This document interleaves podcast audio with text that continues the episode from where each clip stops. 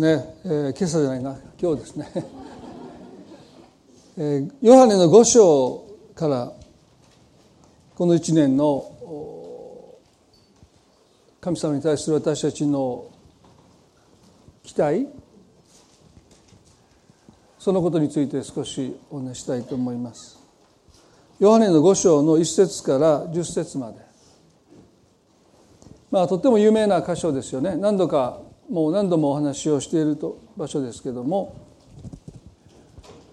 少し読みしたいと思いますね。その後ユダヤ人の祭りがあってイエスはエルサレムに登られた。さてエルサレムには羊の門の近くにヘブル語でベテスダと呼ばれる池があって5つの回廊がついていた。その中に大勢の病人盲人足の苗えた者痩せ衰えた者たちが伏せっていた。そこに38年もの間病気にかかっている人がいた。イエスは彼が伏せっているのを見それがもう長い間のことなのを知って彼に言われた。よくなりたいか。病人は答えた。主よ私には水がかき回された時池の中に私を入れてくれる人がいません。行きかけるともう他の人が先に降りていくのです。イエスは彼に言われた。起きて床を取り上げて歩きなさい。するとその人はすぐに治って床を取り上げて歩き出した。ところがその日は安息日であった。そこで大臣たちはその癒された人に言った。今日は安息日だ。床を取り上げてはいけない。今日この箇所からですね特に6節のイエスが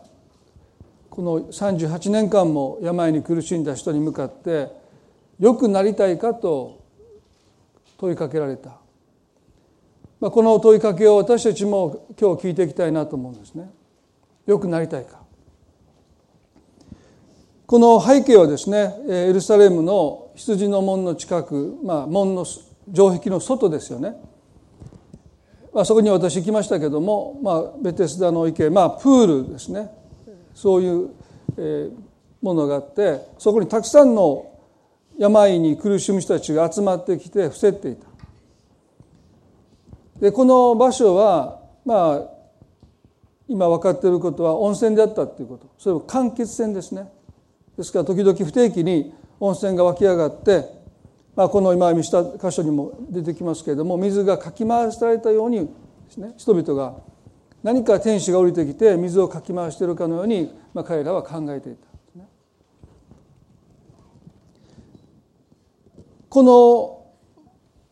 ベテスダの池にたくさんの病人の人が集まってきたと書いてるんですけども今ここで3節で書いてる人たちはちょっとこの温泉に来るねまあその治療を求めてその紅葉に預かるために来るような人ではないですよね。まあ表記が少し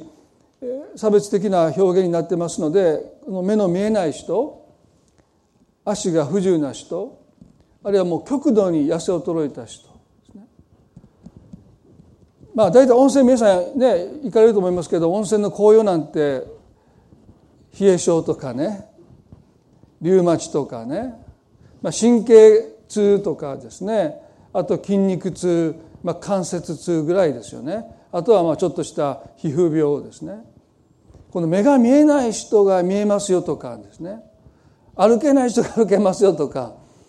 もう死にかけてる人がよみがえります生き返りますみたいなそんな紅葉で書いてたらこれ詐欺ですね。これ捕まりますよね。ですからまあそこに温泉があって何らかの紅葉があることを多くの人は知っていましたけども重病患者がね集まってきた理由はそこに温泉があったというよりも今お話ししたようにですね不定期に池の水がかき回される時に最初に入った人が癒されるという迷信が広く信じられていたということですね。今日皆さんと信仰による望みということとこの迷信の違い、まあ、このイエスの奇跡はそのことを私たちに示そうとなさったんじゃないかなと思うんですね。まあ、今日この元旦の日に日本でおそらく数千万の人が神社仏閣にまあ、願掛けあるいはですねこの1年が幸いな1年であることを願いながらまあ出かけていくわけですよね。で今日そのことを私は特に否定する気持ちはありませんがしかしクリスチャンとして私たちの持っている望みキリストにある希望もう少し言えば信仰による望みっていうものがどういうものなのかということをもう一度私たちはこの一年の初めにあたって受け止めていきたいですね。まあ激動な時代に私たちは生きているんだろうと思うんです。ですね、もう今まで想像したことのないようなですねいろんな事件が起こりますよね。もう天気だってね今札幌が雪ですけど50年ぶりだって言うんですね。まあ、そういうのも聞き飽きましたね何百年ぶりの、ね、もう大雨だとかももう連日そんなことばっかり言ってますね。ですから本当にまあある意味で不安定な時代の中に私たちは生きていると思いますけども、まあ、でももう一度私たちが頂いている希望望みっていうものをしっかりと見つめていきたい。ここで6節でイエスが彼が伏せっているのを見それがもう長い間のことなのを知って彼に言われたよくなりたいか。まあ、時々イエス様ってですねなんとなくこう当たり前のことをね38年間病気で苦しんでいて癒されたい一心でベテスの池に来て伏せっている男の人に向かってねよくなりたいかって。当たり前ですよね。だからそこにいるんでしょ。でもこの当たり前に思えるよくなりたいという気持ちを本当に私たちは素直にしっかりと持って生きているかどうか。彼は良くなりたいという気持ちをどこかどこか心の奥底に押し込んでしまってあるいはそういう思いをくじかれてそこにいるわけです。そもそもそういう思いでそこにやってきたんだけどもいろんなことを経験していく中で彼はその思いをどこか失いそうになってる。でそういう彼のもとにイエスが来てくださってよくなりたいかと声をかけてくださった。このイエスの言葉によってやがて彼の中に押し込められていたですね。その思いがよみがえってきます。まあ、今日私の願いはこのキリストの語りかけが皆さんの心にどこか置き忘れられたあるいはどこか押し込められたその希望の思い良くなりたいという思いがもう一度呼び覚まされてはい良くなりたいですというねその願いを神に対して素直に持つことができるならば幸いだなと思います。この一年そういう心の態度を持って神の前に私たちは歩んでいきたいなというふうに願うんですね。ここでイエスは良くなりたいかと問いかけられたわけですけどもこの良くなりたいかという言葉そのものをねまず最初に見たいんです。38年間病に苦しんでまあ、最初からそこにいたわけじゃないですね。でも随分もう長い間ベテスタの池に彼は横たわっているわけです。ですから彼にとって良くなりたいというこのイエスの質問は病気が癒されるということですよね。誰が見たってそうですでもイエスが彼に良くなりたいかと問われたこの言葉の本質は病気が癒されることを願いますかという限定的な問いかけではないんです。イエスが良くなりたいかと彼に問うたこの言葉はもっと深いもっと本質的な意味を持っている。創世記の一章の31節に神様が全てのものを創造された後にそのご自身の創造なさったものを見てこうおっしゃいました。創世記の1の31で神はお作りになったすべてのものを見られた。見よそれは非常に良かったと書いてます。見よそれは非常に良かったっておっしゃった。神はご自身の見ての技すなわちこの天地万象あるいは天地万物そしてその代表格である人を創造なさった時にそれを見て非常に良かったってご自身で評価しご自身でその技を祝われたんですね。イエスが問われたのはこの非常に良かったというこのそもそも罪が入ってくる前神が創造の宮業を持ってその最高傑作である人を見て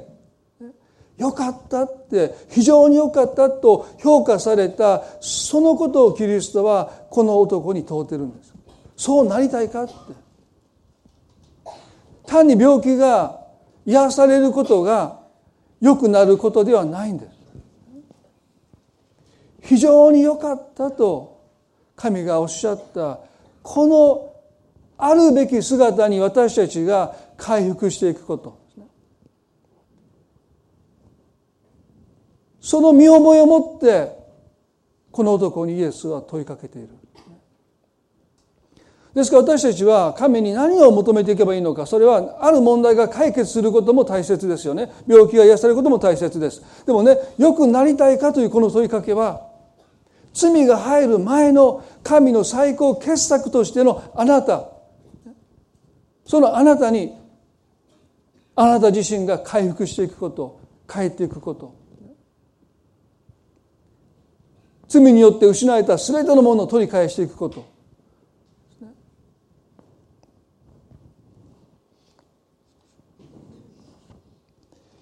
ですからこの良くなりたいねこのここで言うまあ英語ではウェールですね。まあ ELL ですね。この良いっていうこのイエスの言葉の持つ意味は調和があるとか統一されているとかもっと言えばハーモニーがあるか。ですから神様の目にとって良いものとは高価なものではないんです。神様の目にとって良いものとはいつも調和があるということですハーモニーがあることですどんな高価な皆さん楽器をね鳴らしたところで不協和音が出ればですね神にとっては決して良いものではないんですね。まあ皆さん私も、まあ、恥を忍んで何回も言いましたけど私トランペット奏者だったんですよ元。すね。すごいでしょでアメリカでトランペットもレッスン受けて帰る時に飛行機代なかったからトランペット打って帰ってきました。ですね。で私昔のニューライフで練習してる時にこの話をご存知の方はあまりもういないと思うんですけども街道でトランペット練習してたらですねある方がやってきてですね私ドレミファソラシドって普通に練習あるんです。そういう普通の基本練習ね。そしたら豊田さんドレミの歌が上手ですねってそれ全然違うんですよね。ドレミの歌とドレミファソラシド。僕そんなこと曲吹いてない。ただドレミファソラシドってやってるだけなのにある話ではですね教会をトントン叩く人がいて「どなたですか?」って言ったらねあの絹ごし豆腐一丁って豆腐と間違えたというですねこれは冗談なんですけどもそういう話もあったというぐらいですけども。結構いいトランペット買ったんですよヤマハのね。でもそこから奏でられる音はですね悲惨ですよね。もう聴いてる自分が酔いそうになってくるみたいなんですね。だからそれはもう高価な楽器であろうがですねあるいはものすごく安い楽器であってもですねそこにハーモニーがあれば全てが調和していれば神様にとってそれは良いことです。罪が入る前被造物は全てのものは調和していました神様と人も夫と妻もですねありとあらゆるものが調和の中にあったんですけども罪が入ったことによって何がもたらされたかというと不調和です不協和ですね本来あるべき関係が損なわれてくるですから聖書が言うところの罪の力とは引き裂く力です。引き裂いていった。神様と人と引き裂いたし夫と妻を引き裂いたし兄弟同士を引き裂いていったですよね。そして最も引き裂いたのは人は自分と敵対するようになっていった。自分の中に不調不協和音が生まれてきた。自分自身が引き裂かれていった。ですからあの有名なローマの7の19でパウロはこう言いました。私は自分でしたいと思う善を行わないでかえってしたくない悪を行っています。もし私が自分でしたくないことをしているのであればそれを行っているのはもはや私ではなく私のうちに住む罪ですと言いました。あの使徒パウルですらクリスチャンになった後の告白ですよ。ローマの7章はね。クリスチャンになる前じゃないんです。クリスチャンになった後彼はこういうんです。私は自分でしたいと思う善を行わないでかえってしたくない悪を行っています。幸せになりたいと願いながら不幸になることを選び取っていますと言いました。自分の中にどうしようもない自己矛盾がある。優しく優しくしようとして冷たくしてしまう。愛そうと思って憎んでしまう。彼はそれをね私の中には罪があると言いました。そしてその罪が私を内側から引き裂いていく。多くの人が幸せを願いながらどう見たって幸せになれないことを選びますよね。不思議です。カウンセリングしていて一番の葛藤は幸せになりたいと願いながら不幸になることを選ぼうとするんです。そしてそれをいくら言っても分かってもらえない。不思議ですね。あなたね幸せになりたいんでしょって「はい」って言うんです。そしたらこうしなさいよいやしません。いやえちょっと待って待って。もう一回もう一回戻ってね。幸せになりたいんでしょ？はい。本当よね？はい。幸せになりたいです。聞きすぎると怒られますからね。本当に幸せになりたいんです。入ってくるそしたらどう見たってその選択はあなたを不幸せにしますよ。いや私はそう思いません。いやどう見たってこれがあなたが幸せになるために必要な選択ですよって言うんだけどいやそれは私は嫌ですって言うんちょももう一回待ってください。もう一回戻ってね。あなた不幸になりたいのって。何を先生言うんですかってね。誰が不幸になりたい人いるんですかって言うんだけどでもね実に多くの人が思いと裏腹なことを選んで行っていますよ。罪の力は絶大ですよね。人が私たちを不幸にするんじゃないんですね。人は基本的に皆さん応援してますよ。多くの人は皆さんが幸せになってほしいと願っていますよねでもそれを願ってないのが一人いるんです私たち自身ですよ私たちの中に罪があってその罪が私たちを引き裂いてるで罪の力とはねしつこさなんです。幸せになりたいなって時々思います。でも罪は不幸になりたいなと毎日思ってるんですどっちが勝ちますか？ね、皆さん幸せになりたいと時々思うでしょ？でも時々でしょ？罪はあなたが幸せになることを毎日、毎時間、毎分、毎秒願ってますよ。だから勝てない。ずっと幸せになりたいなりたいってそんな皆さん願い続けれないでしょどんなにナルシストの人もね。ずっと鏡を見て幸せになりたいなりたい言わないですよ。もうね、時々ですよね。でも罪はあなたが不幸になることを片時も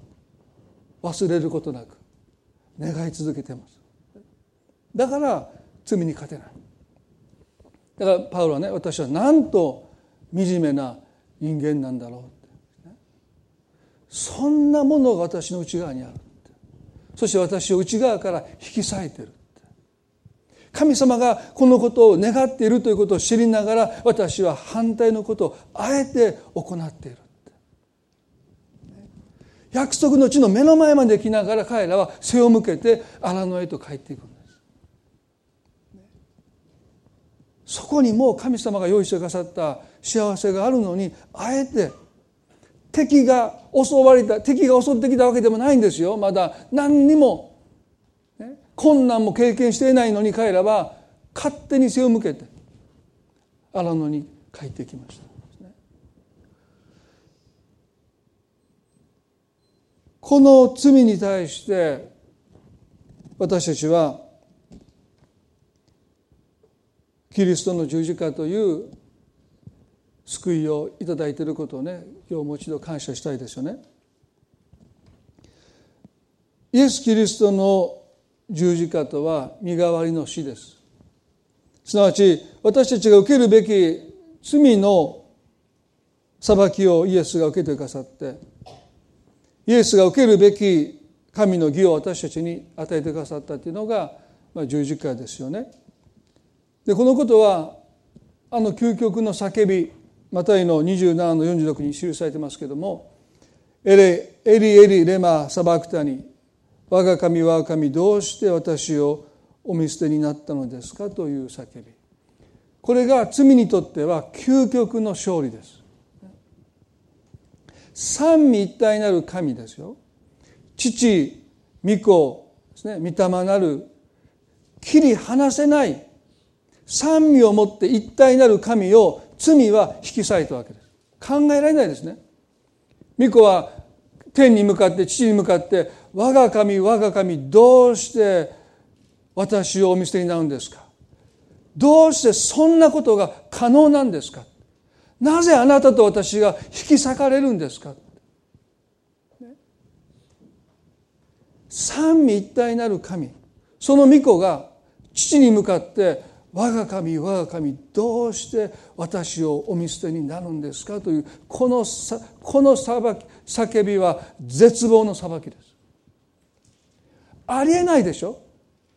三位一体なる神がですよ。御子が父に向かってどうして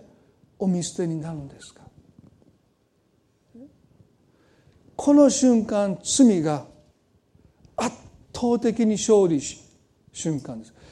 イエスを肉体的に殺すことなんて勝利じゃないんです。イエスが十字架の上で息絶えたことが勝利じゃない。この叫びこそが罪の勝利宣言です。我が神我が神どうして私をお見捨てになるんですか？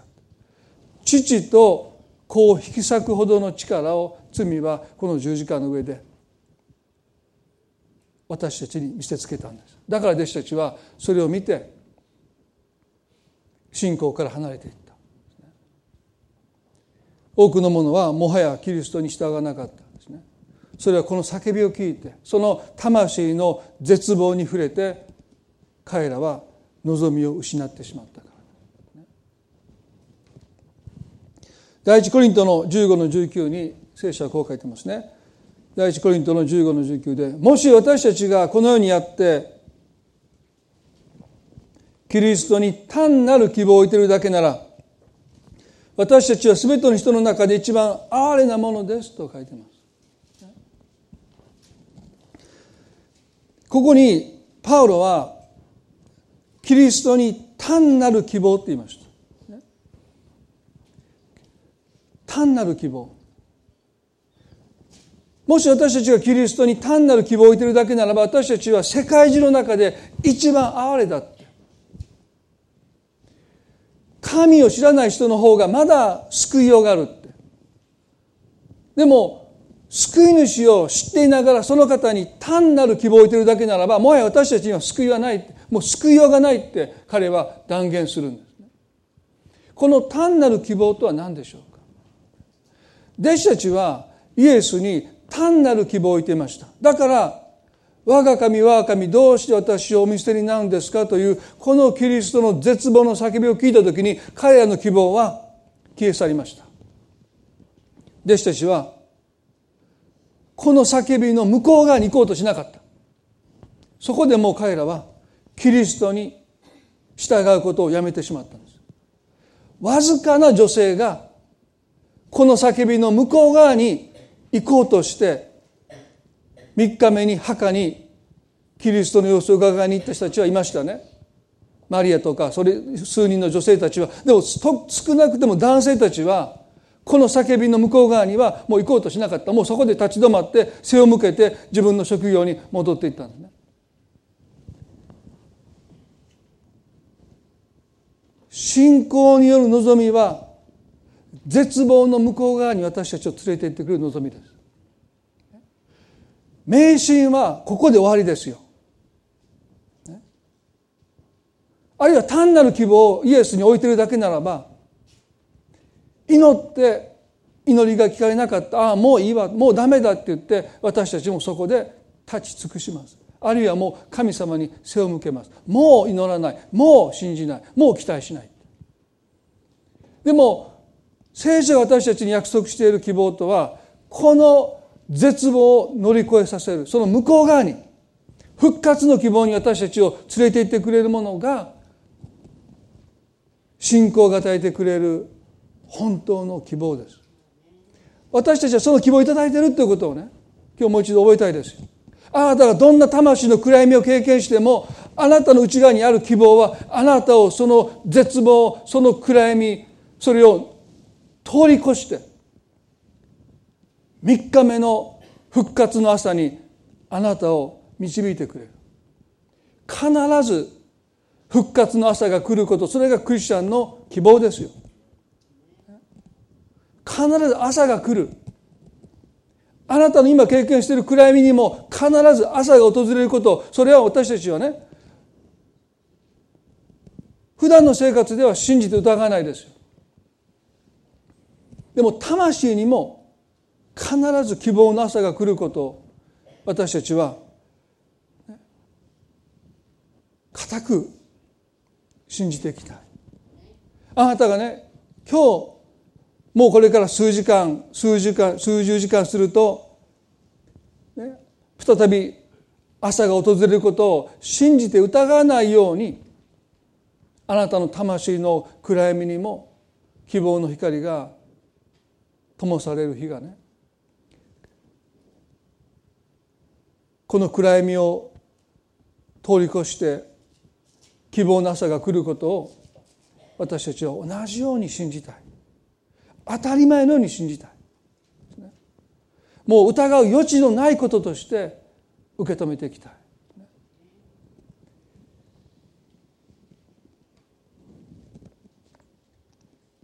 ここで私たちはキリストに置いている希望とは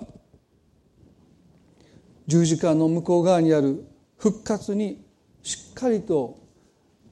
根ざしているのかどうか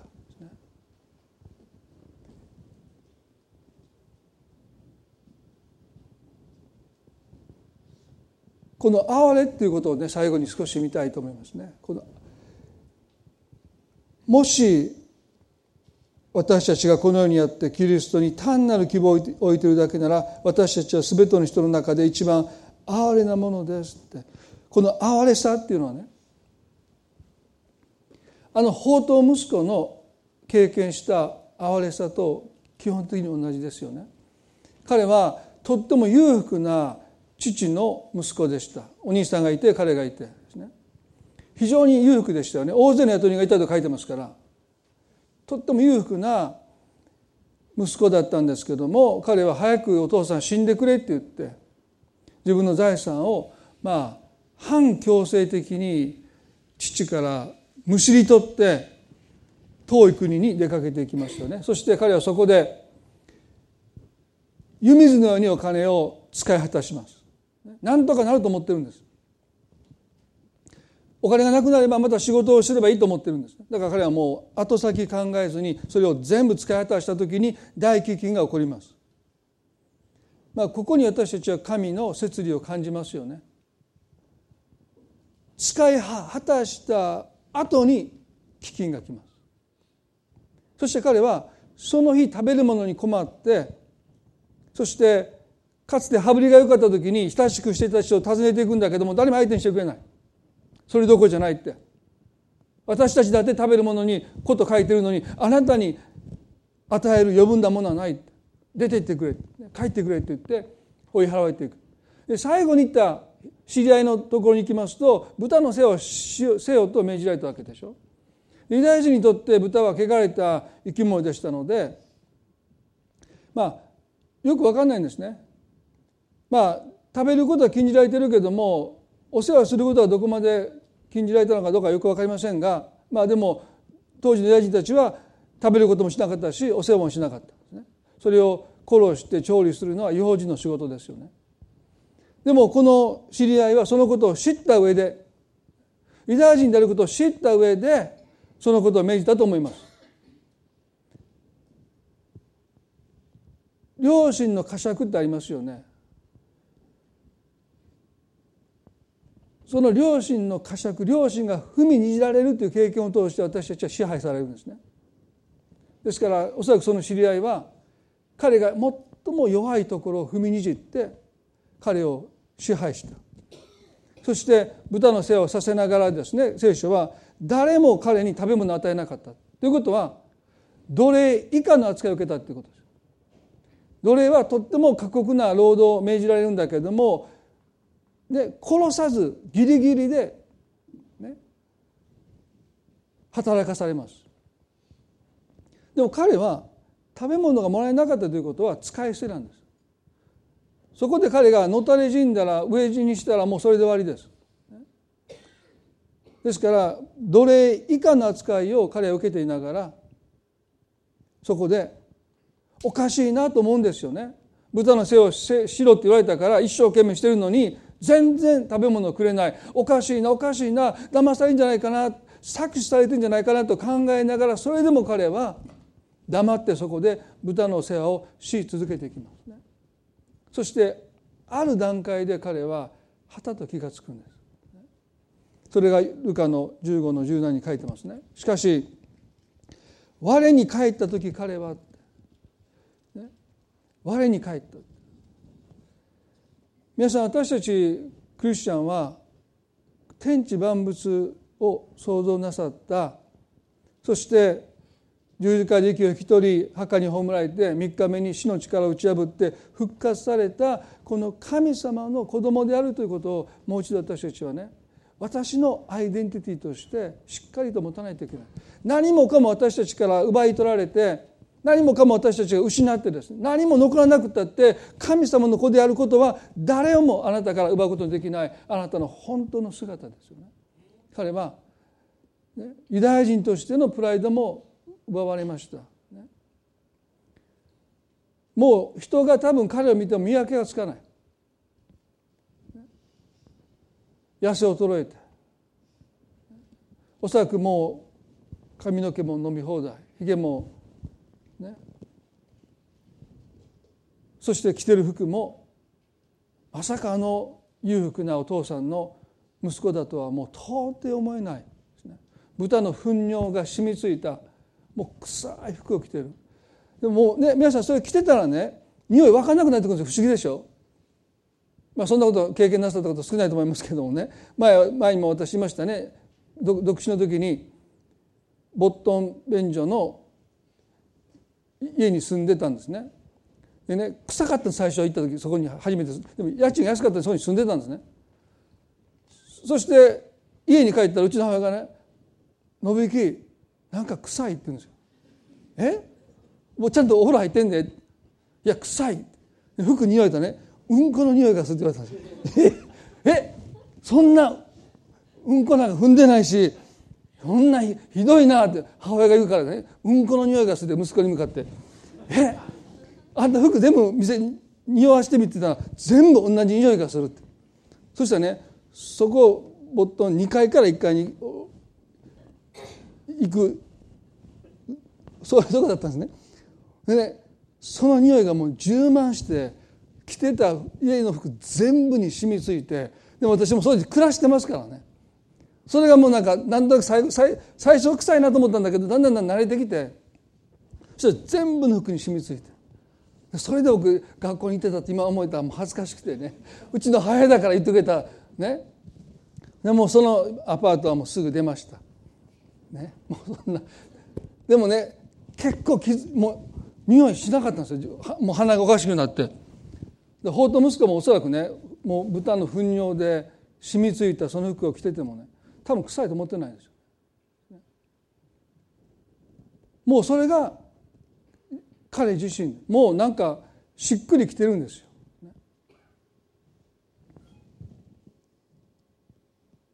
でもねここで彼はもうお腹が空いてもうダメかもしれないと思った時ね。だからこう書いてますよね。しかし我に帰った時彼はこう言った。父のところにはパンの有り余っている雇い人が大勢いるではないか。それなのに私はここで飢え死にそうだ。なんという矛盾だって思ったんです父の家には雇い人ですらパンが有り余ってるのにあの父の息子である私がここで飢え死にするなんてそんなことおかしいってようやくそのおかしさに気がついたんです。こんなことあってはならないって彼がそこでようやくそのことについてノーって言ったんです。皆さん私たちは良くなりたいかとなぜイエスが彼に言ったのか。それをね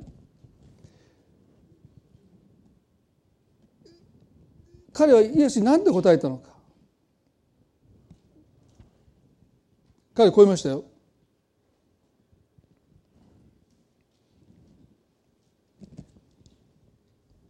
五章の。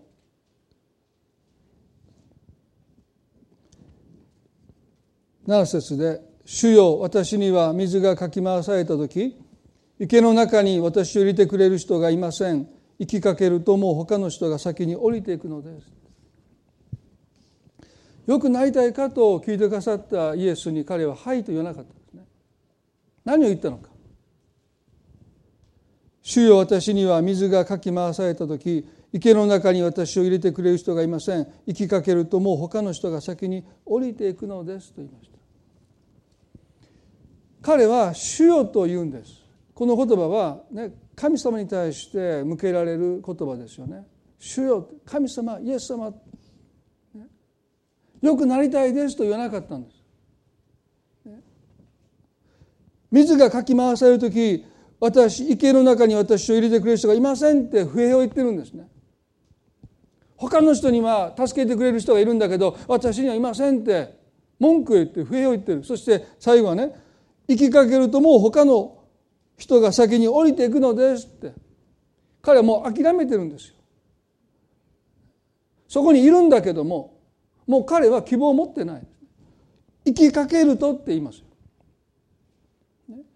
起き上がろうという気持ちは私の中に少しはあるんだけどもでもどうせ他の人が先に置いていくのでもう私はここにずっとこうしていますと答えた。皆さん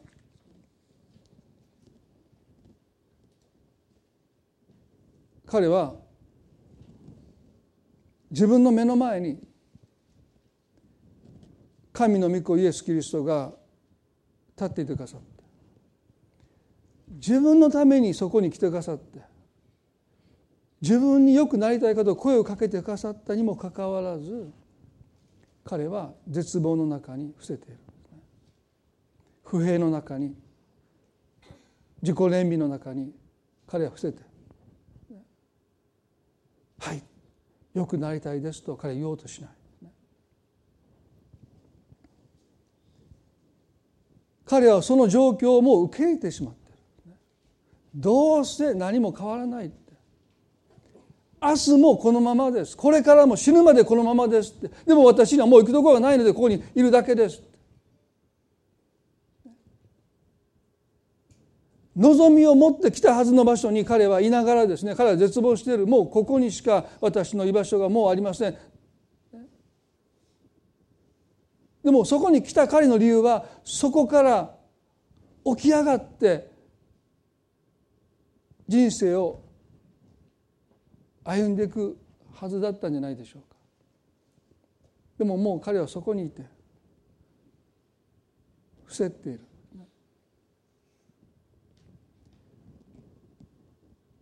あの宝刀息子も飢え死にそうだというここまでいかなかったならば自分が置かれている矛盾をね父の家にはパンが有り余ってるのに私はここで飢え死にそうだというその矛盾をようやく気がついてこんなことあってはならないって言ってその矛盾を退けてその後何て書いてますか？彼は起きてと書いてますよ。彼を立ち上がらせた力とは矛盾に対してノーというまずその私たちの態度です。今の私たちの現状を私たちは感謝して受け入れるという側面ありますよね。置かれたところで咲きなさいというあの渡辺和子さんお亡くなりになりましたけれども基本的にクリスチャンとして私たちは現状否定すべきじゃないですよね。こんな場所もうくだらないってもっと他にいい場所があるもっと自分が生きる場所があるなんて言ってもう次から次から例えば仕事を変えるとかもう教会を変えるとか人間関係を変えるなんていうことをそれはキリスト教の価値ではありませんよね。でも私たちの人生の中にある明らかに神の御心でない矛盾あなたがそこにいてはならない場所にここしか居場所がないって言って諦めて絶望してそこに伏せっていることを神様は願っていない。だから彼はイエスは彼のもとに来てよくなりたいかと問われた。そして私たちにも一人一人に神様は今日通ってるんじゃないかなってよくなりたいかって。いやもう随分私はこの苦しみの中にいます。何年も何年も祈ってきたんだけど何にも変わらないです。そしてこれからもおそらく何も変わらないでしょうともし皆さんがそう思ってられるならば今日イエスが良くなりたいかと声をかけてくださっても「はい」と答えないかもしれない。でもどうでしょうか。イエスは私たちに今日良くなりたいかと問うていてくださる。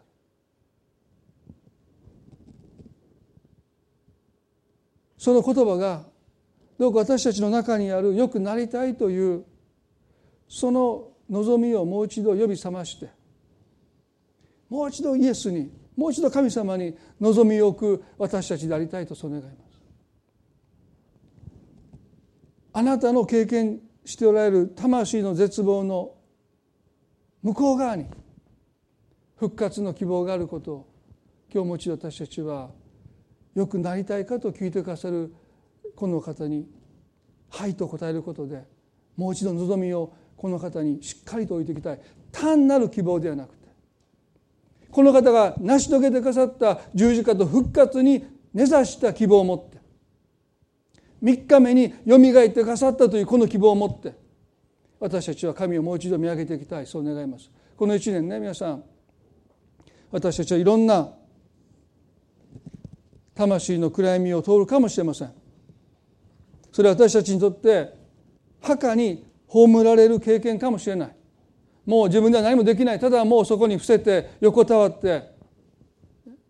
でもイエスはそのことを私たちのために経験してくださった天地を作られた神の御子が全全く無力になって暗闇の中に身を置いてくださった。あのヨナの3日未満のあの経験と同じですよね。3日未満もう全く自分で自分を起こすことができない。神の御子ですよ。この天地万物をお作りになった神が自分で起き上がれないんです。それは私たちの磨いとなってキリストを墓に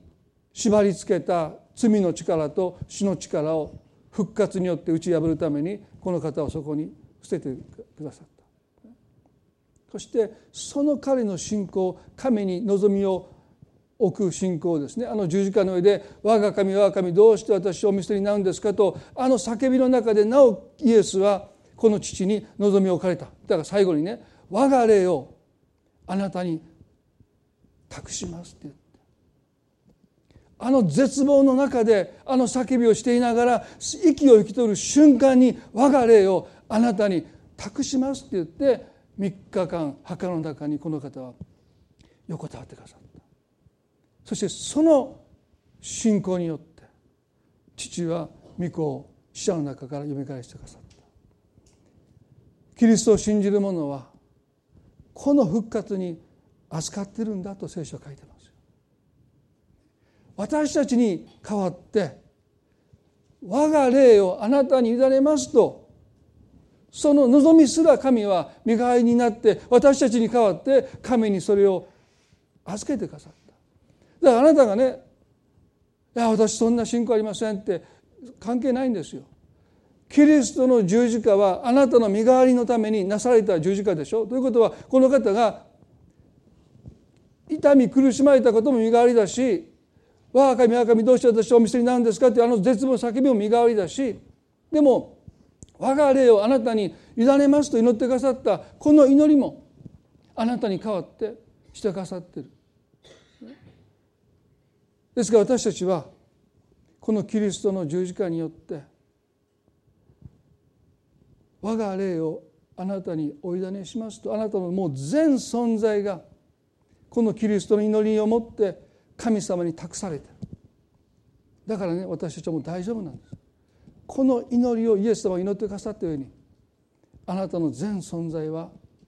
神にすでに託されてるんだ。そこに私たちの希望の根っこがあります。もうあなたの全存在をこの十字架のキリストに祈りを持って神は引き受けてくださって任せた。大丈夫だ私は引き受けるあなたの祈りに、ね、よってもうあなたの存在を引き受けたと神様おっしゃってくださってる。今日そのことを私最後に覚えたいですね。この一年神様がいろんなことを経験してもいつもこの希望に私たちが立ち返ってくることができますように。そしてあなたをどうかこの望みがこの希望がいつも支えてくださるように。一言祈りたいと思います。恵み深い天の地の神様この一年思いもよらないことが私たちの人生に訪れるかもしれません。魂の暗闇を通らなければならない時があるかもしれません。でも私たちの望みは復活に目指しています。我が神我が神どうして私をお見捨てになるんですかというこの絶望の向こう側にある。その暗闇を打ち破っていく。その絶望を乗り越えていく。復活に私たちの希望があることは何と幸いでしょうか。神様どうか一人一人がその希望をもうすでに持っている。もうイエス様に祈られた。我が霊をあなたにお委ねしますともうあなたのことをイエスは神に父なる神に託してくださった。そして父なる神はそのキリストの十字架の死をもってその祈りを聞いてくださってあなたの全存在をもうすでに引き受けてくださっている何という望みでしょうか。神様よくなりたいかと今日そのことのゆえに私たちに問うていてくださる私たちは答えたいです。はい。よくなりたいです。はい。あなたが非常に良かったとおっしゃったその状態に私たちはますます回復していきたいです。現状に感謝すること心と。しかし神の御心でない矛盾に対して私たちは断固毅然と立ち向かっていくその心を私たちにお与えください。罪はあなたの人生からたくさんのものを奪いました。今も奪い続けています。あの法と息子はお金を持って遠い国に行きましたけれども丸裸にされました。本に自覚がありませんけど丸裸にされて上豚の世話を強いられてパンをもらえませんでした。罪が私たちにすることです。私たちを丸裸にして使い捨てのような存在に貶める。でも私たちは神の目に高価でとった尊い存在です。非常に良かったって神様が叩いてくださった存在です。イエス様あなたは私たちを元のその姿に戻すためにこの地に来てくださり身代わりとなって十字架で死んでくださり私たちを元の姿高価で尊い非常に良いと神が喜んでくださった存在に私たちを回復するために今も私たち一人一人の中で良くなりたいかと問うてくださって。はい。良くなりたいですそうあなたにいつもいつも応答しつつ変えられていきたい。あなたに似るものにますます変えられていきたい。そう願います。この一年どうかあなたにある希望で私たち一人一人を支えてください。強めてください。私たちに関係する一人一人の上に家族の上にあなたの祝福がありますように。愛する主イエスキリストの皆によってこの祈りを御前にお捧げいたします。それでは最後に一言あごめんなさい賛美をご一緒に歌ってこの簡単の礼拝を終わっていきたいと思います。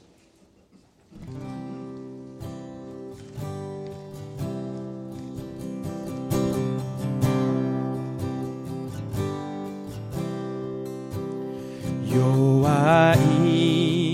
ものにも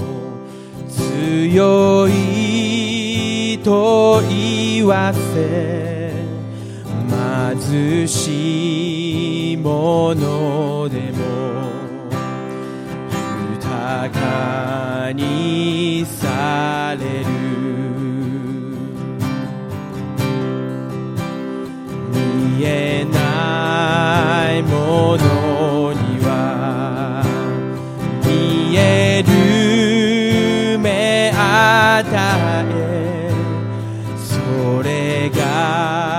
主イエスのなされる見業。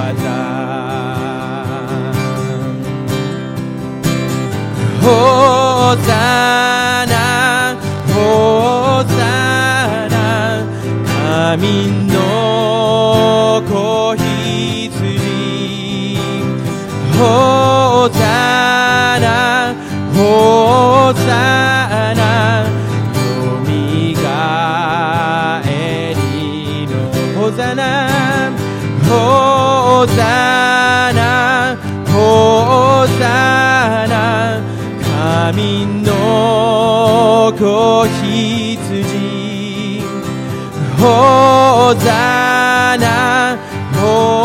ホザナよ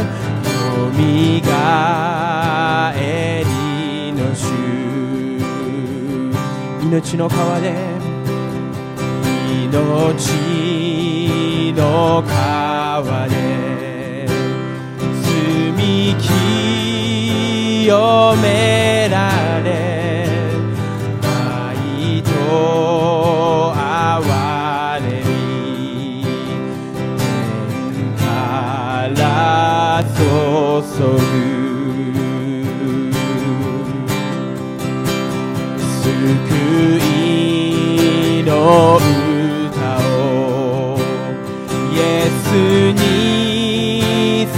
捧げる。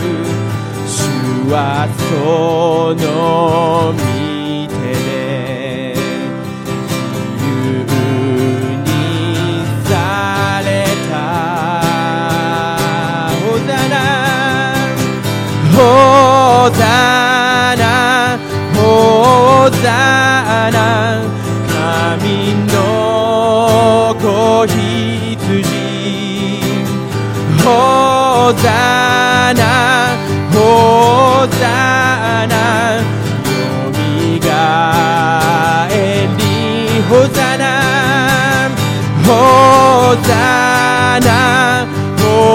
ホ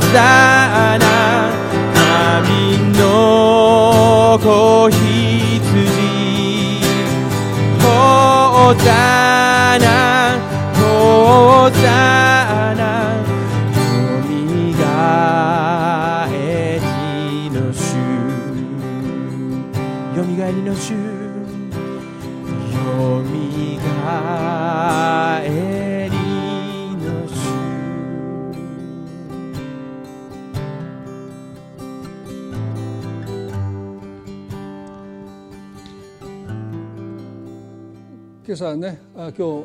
まあ、1時間ぐらいで終わると思ってたんですけどすごくいつものようにメッセージしてしまってすごく